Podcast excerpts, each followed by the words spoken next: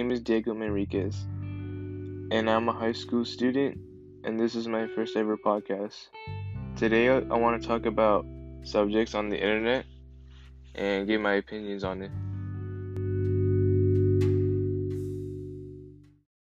The internet is a special place where everyone can share this, their opinions and thoughts. But over the last several months, there have been some talks of maybe the internet is not a nice place anymore and you can't share your opinions. The topic I'm going to talk about today on this episode is cancel culture. Cancel culture usually is some someone or a group of people who call out a certain individual or certain group for let's say offensive things or things they have said in the past that may be may be wrong today and it can happen in person or on the internet. It doesn't really matter.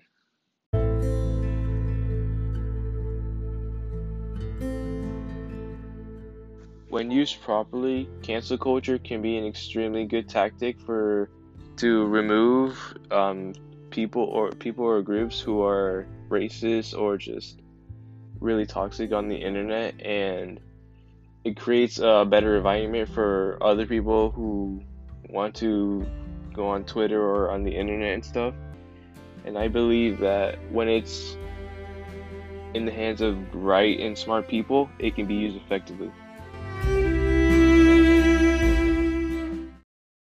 While cancel culture can or has pros and can be used really good for, for good reasons and for good morals, I believe that sometimes certain some people like to target other people for no reason just because they don't like them or they, their favorite artist beat them in the charts. And i just think that's just petty and for just canceling someone just because you don't like them.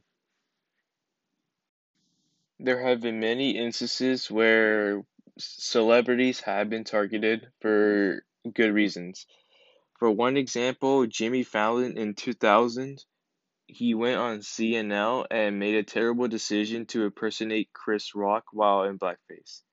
And that for me is a good example of cancel culture and should be called out for that. Another example would be Vanessa Hudgens, famously known for being in High School Musical or High School Musical was part of a festival or went to a festival during a pandemic last year and it was a bad, bad idea because on a video on Instagram she even said even if everyone gets it like yeah people are going to die which is terrible but inevitable.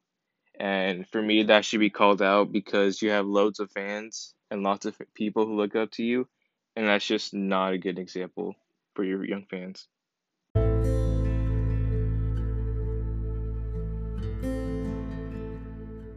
cancel culture can have many outcomes.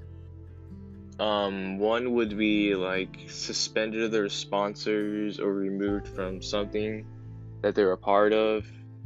And another one would be their mental health because that's like a lot lots of people are attacking you and messaging you what you did wrong and sometimes that can hurt another person's mental health and yeah those are the two outcomes I can think off the top of my head.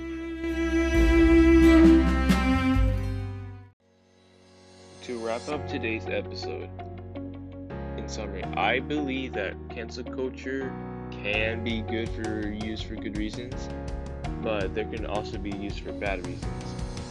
And we don't know what people are going to do. People are random on the internet, they do anything at any time.